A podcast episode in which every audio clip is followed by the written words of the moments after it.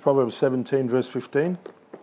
He that justifieth the wicked and he that condemneth the just, even they both are an abomination to the Lord. A few days ago, I taught this proverb to the children and explained to them the importance of, of standing on the right side. Here, this proverb simply says that God is absolutely disgusted with uh, injustice. He hates injustice. Um, someone that justifies the guilty and condemns the innocent. And that's injustice. The Bible says it's an abomination in the sight of God. He hates it. It's, uh, it's shameful. It's uh, a disgrace. It's a scandal. And he hates it. And that shows us a little bit about his, his character, his holiness, his righteousness and justice.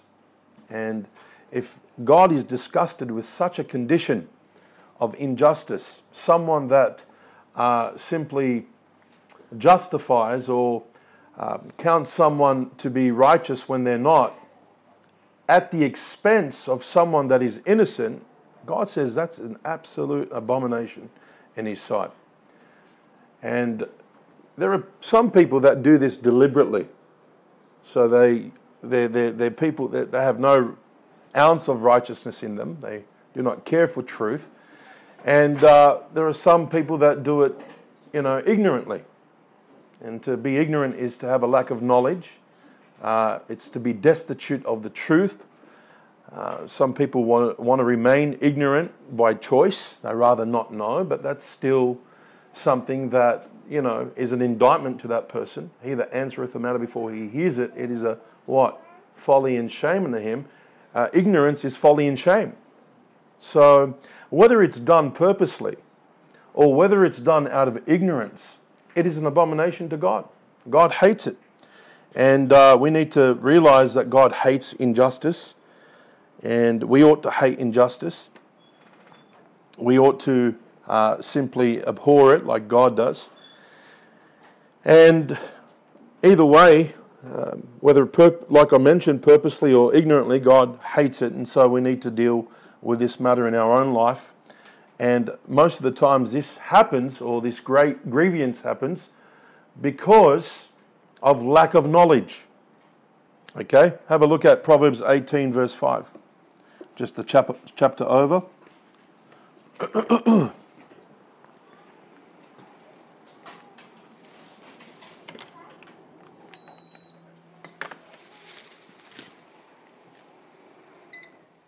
And again, lack of knowledge is ignorance, isn't it? Lack of judgment is ignorance, isn't it?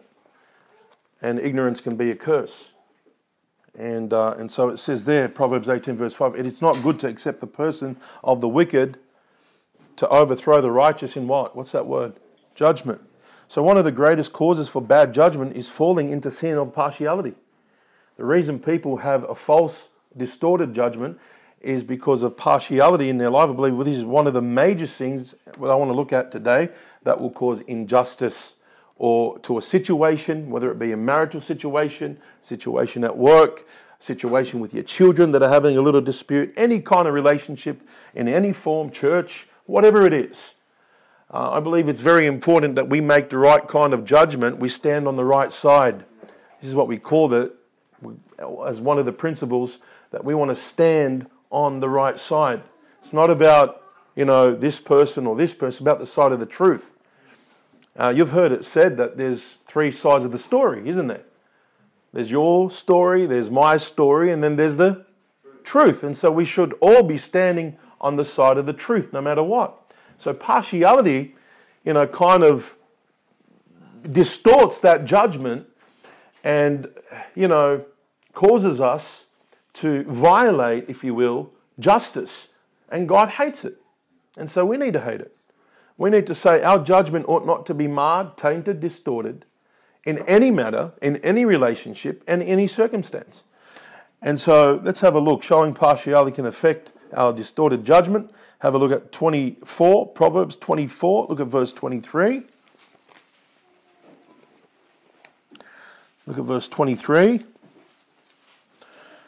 The Bible says these things also belong to the wise It's not good to have respects of persons in what? In judgment. So when we make judgments or decisions, it should never be based upon favoritism, biases. It must be based upon facts and truth. Facts and truth. And uh, so we need to be very careful that we're not temp- tempted to be partial when we make judgments because that can distort justice which God loves. God loves righteousness, judgment, and justice. Matter of fact, the psalmist praised God seven times a day for the righteous judgments of God. And so this is how dear it is to the heart of God. And so let me allow, allow me to give you several things to guard your heart against judgment uh, that is shifted uh, by partiality. Number one, a person can show partiality because of prosperity. Okay, look at uh, Proverbs 29, verse 4. Proverbs 29, verse 4. the king by judgment establishes the, the land, but he that receiveth gifts, what does he do? He overthrows it. So a nation is established by good judgment. It's built upon, uh, you know, truth and wisdom. But someone that is enticed, if you will, by gifts can overthrow, can overthrow a nation someone that receives bribes or gifts can overthrow a nation. And so uh, this actually talks about the person's integrity. In order to distort a people in judgment for personal gain, really shows the integrity of a person, but people do it for money. People do it for prosperity. Uh, so, in other words, that person, that king, that ruler can, is actually saying that I can be bought. And, you know, I can be bought. I mean, God help us not to be bought. You know, some people deliberately try to buy others with gifts, right? What are they buying? They're buying votes, like you see in the political uh, arena. They're buying votes. They're trying to coerce people with money and vouchers and gifts so they can have votes. Have a look at Proverbs 17. Proverbs 17.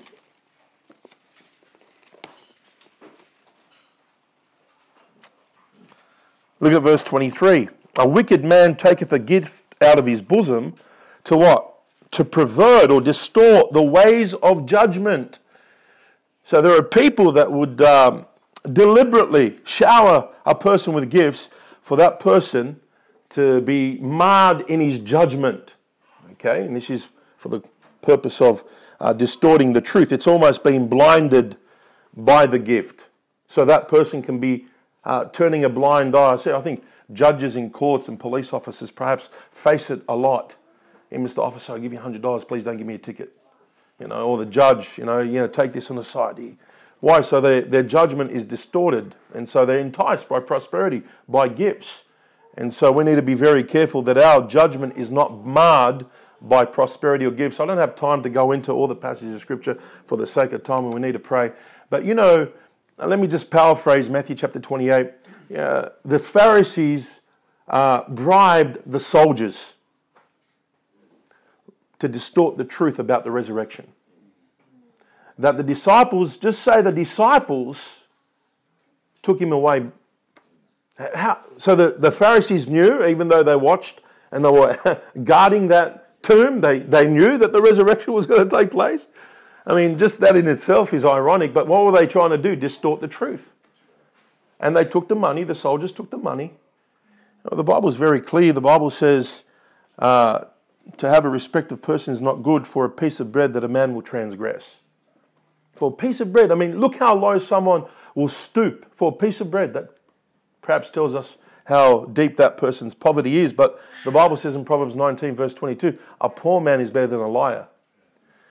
A poor man is better than a liar. Keep your money, leave me alone. I want to be on the side of integrity. And I think we all should stand on that side. Amen. I mean, look at Judas. Lousy 30 pieces of silver sold the Lord of glory. Shame, disgraceful, disgusting, abomination. Second of all, a person can show partiality not only because of prosperity but personality. Go to John chapter 12 in your Bibles. John chapter 12. Might have to do the same thing with what I did with the last devotion. I'll just quickly go through these for the sake of time, but have a look at John chapter 12. Look at verse 3. Took Mary a pound of ointment of spikenard, very costly, and anointed the feet of Jesus, and wiped his feet with her hair. And the house was filled with the odour of the ointment.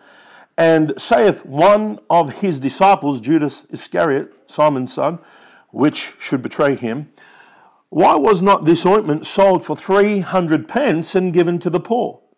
And he said this not that he cared for the poor, but because he was a thief and he had the bag and bared what was put there in. Now, on face value, if you were a disciple sitting there and hearing and watching what was taking place, you would say, Man, what personality, what, what kindness, and what truth and compassion this person has toward the poor. What, what a waste of money, you would say, in your perhaps in your heart. You would feel uh, a sense that Judas was pious, religious, compassion, right? And, and your judgment will be because you don't know that he was a thief. You don't know that he cared about money. You don't know. All you see is this man caring for who? The poor. And so this uh, comment that he makes actually influenced the other disciples. Have a look at Matthew 26 and look at verse 6. Now, when Jesus was in Bethany, the house of Simon the leper, there came on him a woman having alabaster box, very precious ointment, and poured it on his head, and he sat down at meat. But when his disciples saw it, when his disciples, plural, saw it, they had what? Indignation, saying, To what purpose is this waste? For this ointment might have been sold for much and given to the poor. And when Jesus understood it, he said, Why trouble ye the woman? So we see there's no doubt that the disciples, plural, were influenced by Judas Iscariot. He had the money bag thinking that he had, uh, you know, caring for the poor, casting a seed of doubt regarding this woman's worship to her God. And I just love it how we have an advocate that steps in and says, hey, just leave her alone. Just leave her alone. And uh, what, what was he trying to do? Put doubt in the disciples' hearts. Now, did the disciples know what was taking place in Judas' heart? No. Did they ever think about this woman and her worship? Not, not really. They didn't. And so their judgment was marred. Here they were justifying who? Judas and condemning who? Without even realizing it. Now, you say, what do we do in this situation? I mean, if you've got some doubts regarding someone's ministry, you know, the best thing that you can ever do is ask him, why do you do what you do? Just ask him. You, and you'll be surprised, they're probably doing it for God's glory. They could have at least asked him, asked her, why are you doing this? Instead of accusing and saying, hey, we're just more pious and more compassionate and more kind. But really, he was overthrowing the just. The worship, and, and, and by the way, let's just keep reading. This is just amazing how Jesus just stands in. He says, don't, he says, trouble, verse 10, he says, Why trouble ye the woman? Why, why are you giving her trouble? Look at this. He says, For this hath wrought a good work upon me. Thank God that her work was approved by God. For we have the poor always with you, but me ye have not always. For in that she poured this ointment on my body, she did it for my burial. Verily I say unto you, whithersoever uh, this gospel shall be preached in the whole world, look at this promise, there shall also this that this woman have done be told for memorial of her. Now it's not, I mean, fair that we continue with the devotion. Let's just stop here for a moment. This is how much Jesus valued her offering. And this is how much a person condemned it that there was even a memorial that it would be, you know, spoken about throughout the world, even to the very point that we're speaking about it now. Personality. Judas, on face value, mate, that guy's, he cares for the poor. I mean, he cares for the work of God that much. Look at him. Yes, what are you wasting this for? It just could have been used to look after the poor. But in reality, they didn't know that they were actually condemning a person that was actually worshiping God. What do we do in this situation? You have a question mark on someone's ministry? Just ask him, why do you do what you do? Thirdly, a person can show partiality because of position. Because of position. Jesus was not a respecter of person in judgment. Actually, the people knew that he wasn't. One person comes up to him and says, Master, we know that thou sayest and teachest rightly, neither acceptest thou the person of any, but teachest the way of God. And he did. Jesus taught to the people. Jesus taught to Peter, and Jesus taught the Pharisees. He, he, he taught without any partiality. There was no distortion in his approach to truth. He spoke with authority. And, uh, and, and, and, Jesus had no problem in confronting Peter. And Jesus had no problem in confronting the Pharisees. He was consistent. Didn't matter people's position. Didn't matter you know, if they were Pharisees and teachers. And, and show that respect is always there, and respect always must be there. But showing partiality to someone that has sinned because he's, you know, in a sense that he, we should excuse their sin because of their position is an abomination to God. King David was approached by who? Nathan the prophet. Paul approached Peter. And so we see that it's very clear that in, in the scriptures that position is not a respecter of persons. Just because you have a title, it doesn't mean you're above rebuke. Okay? Doesn't mean you're above. Let me just, for the sake of time, quote this for you 1 Timothy 5 Against an elder, receive not an accusation, but before two or three witnesses. Them that sin rebuke before all, that others also may fear. I charge thee before God and the Lord Jesus Christ and the elect angels that thou observe these things without preferring one before another and doing nothing by partiality. If someone sins, you mark the sin out, whether he's an elder or whether, and, and, it's, and, and it's clearly that that person sinned. There's no question about it. There's no doubt. It's clear. So you deal with the sin. And if you don't deal with the sin, then it's an abomination. It's injustice. It's injustice to that person that perhaps doesn't have a title and is dealt with by the pastor or by the elder or by you know other people that do have titles. Well, what about you when you sin? What about you as a parent? Uh, you know, discipline your children. Or what about you when you get things wrong? Do you apologize to your children? You know, we cannot show partiality. We must admit our faults. We must admit where we've gone wrong. And I like what Albert Barnes said. The meaning is regarding this, he talks about preferring one another, doing nothing by partiality. He says the meaning is without any prejudice on the account of rank, wealth, personal friendship, or preference of any sort. He says, Let there be an entire impartiality in all cases.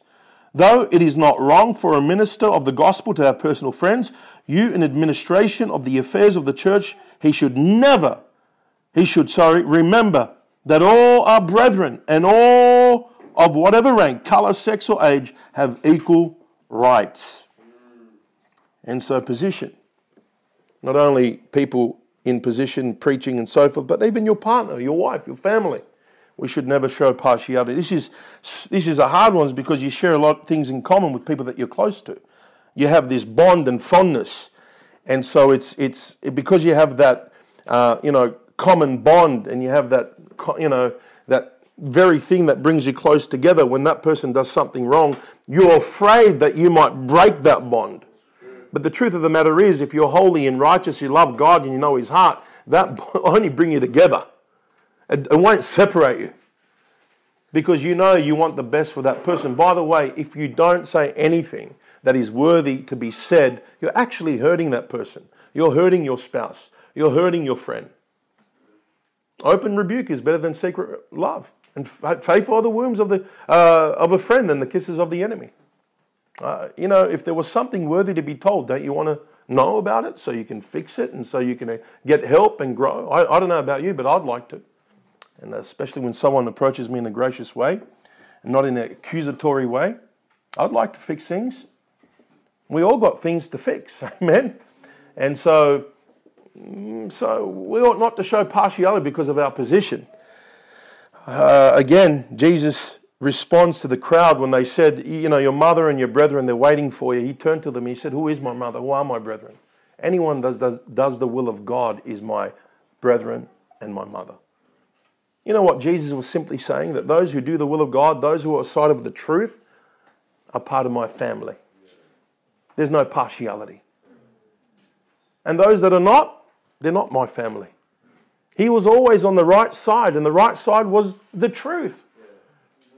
And just because they're blood doesn't mean I go on the wrong side and stand with them in an error. Actually, I do them more harm. I've got to stand on the right side so I can help them. And I believe Joseph was condemned in prison because Potiphar sided with his wife. Remember that time where his wife, again, I don't have time to go through the passage, but she screamed, Woo! You know, some people think it's because they scream they're on the right side of the truth. Uh, but really, what they're doing is they're playing the victim. In reality, they're trying to, uh, you know, create something that's not true. Unfortunately, Joseph went to prison because he was dealt with unjust, unjustly. Uh, Potiphar knew his integrity, but he sided with his wife.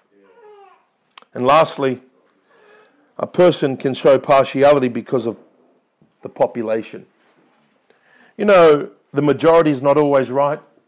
You know, the crowds are not always right, especially when we're dealing with the case of Christ. You know, how, you know what happened with the religious rulers, provoking the people to go against Christ, uh, rearing up false witnesses. By the way, witnesses are there to testify of the truth, and they rear up false witnesses that have no evidence to condemn our Savior to death. But the, popul- the population, you know, the majority, crucify him, crucify him. Uh, having the majority is not always the crowd of truth. Did you know that? Now, I'm not saying that there cannot be a majority for truth to prevail. Sometimes uh, two to three witnesses, there is a word, you know, established. But it's got to be the word of truth, amen? It's got to be based upon good evidence, not reasonable doubt and, and, and different things and creating a narrative that it's not true. People believe and swallow the pill. And so the more they you know, create this narrative and propaganda and media, the more the people roar, it must be true. And we're taken by it. No. We've got to be taken with what is truth. What's the truth? Well, I don't know. It's too much noise. Then be quiet. You know, we give opinions just so easily. You know, I don't know about you, but I've been I fell in the trap with this whole political saga that's taking place in America.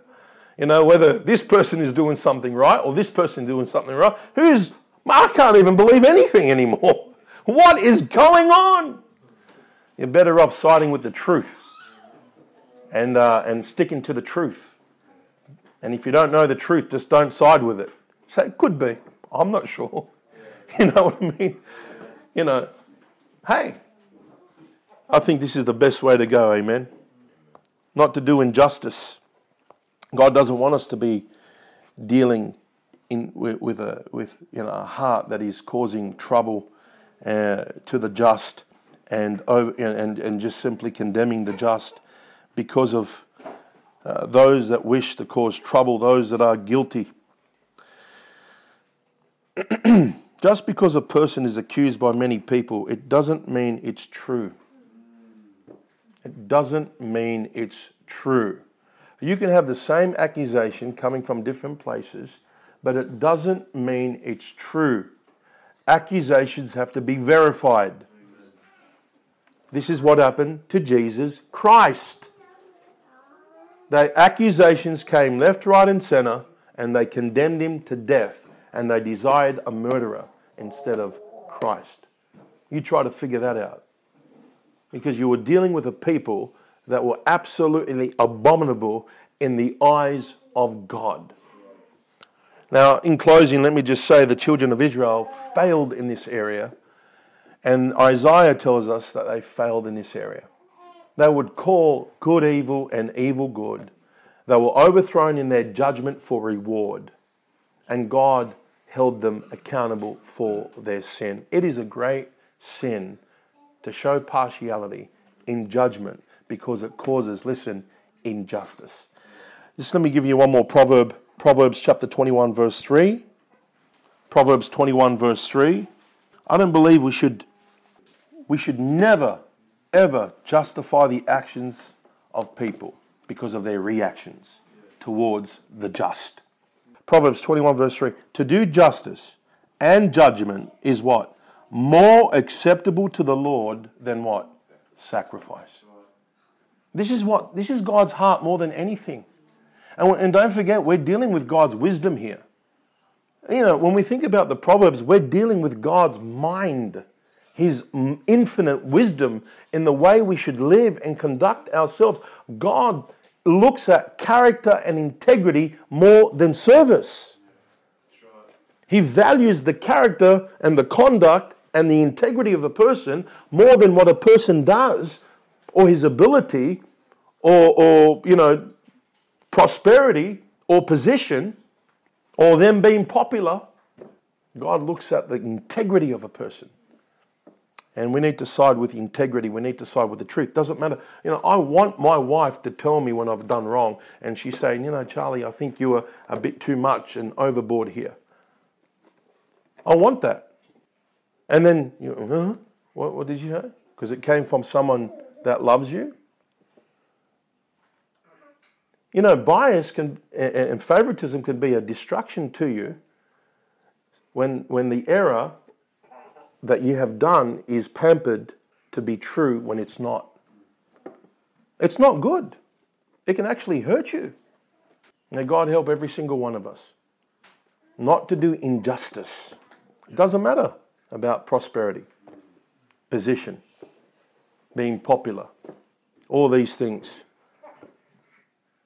Personality. Great. Good man, kind, good on you. But what's the truth? What's the truth? Because that's, that's what God cares for. What is the truth? That's the right side we want to be on. That's the side God is on. We don't want to be on the wrong side because that's an abomination to the Lord. We want to be on the right kind of side. And the right kind of side is don't justify the wicked when they've done wrong. Don't proclaim someone innocent when he's guilty, and, and much so at the expense of the just. It's an, both are an abomination to the Lord. When someone's innocent and you proclaim them to be guilty when they're not, God looks down and he's disgusted with it. And so should we. Let's make sure we're on the right side. Amen? Amen. Let's pray.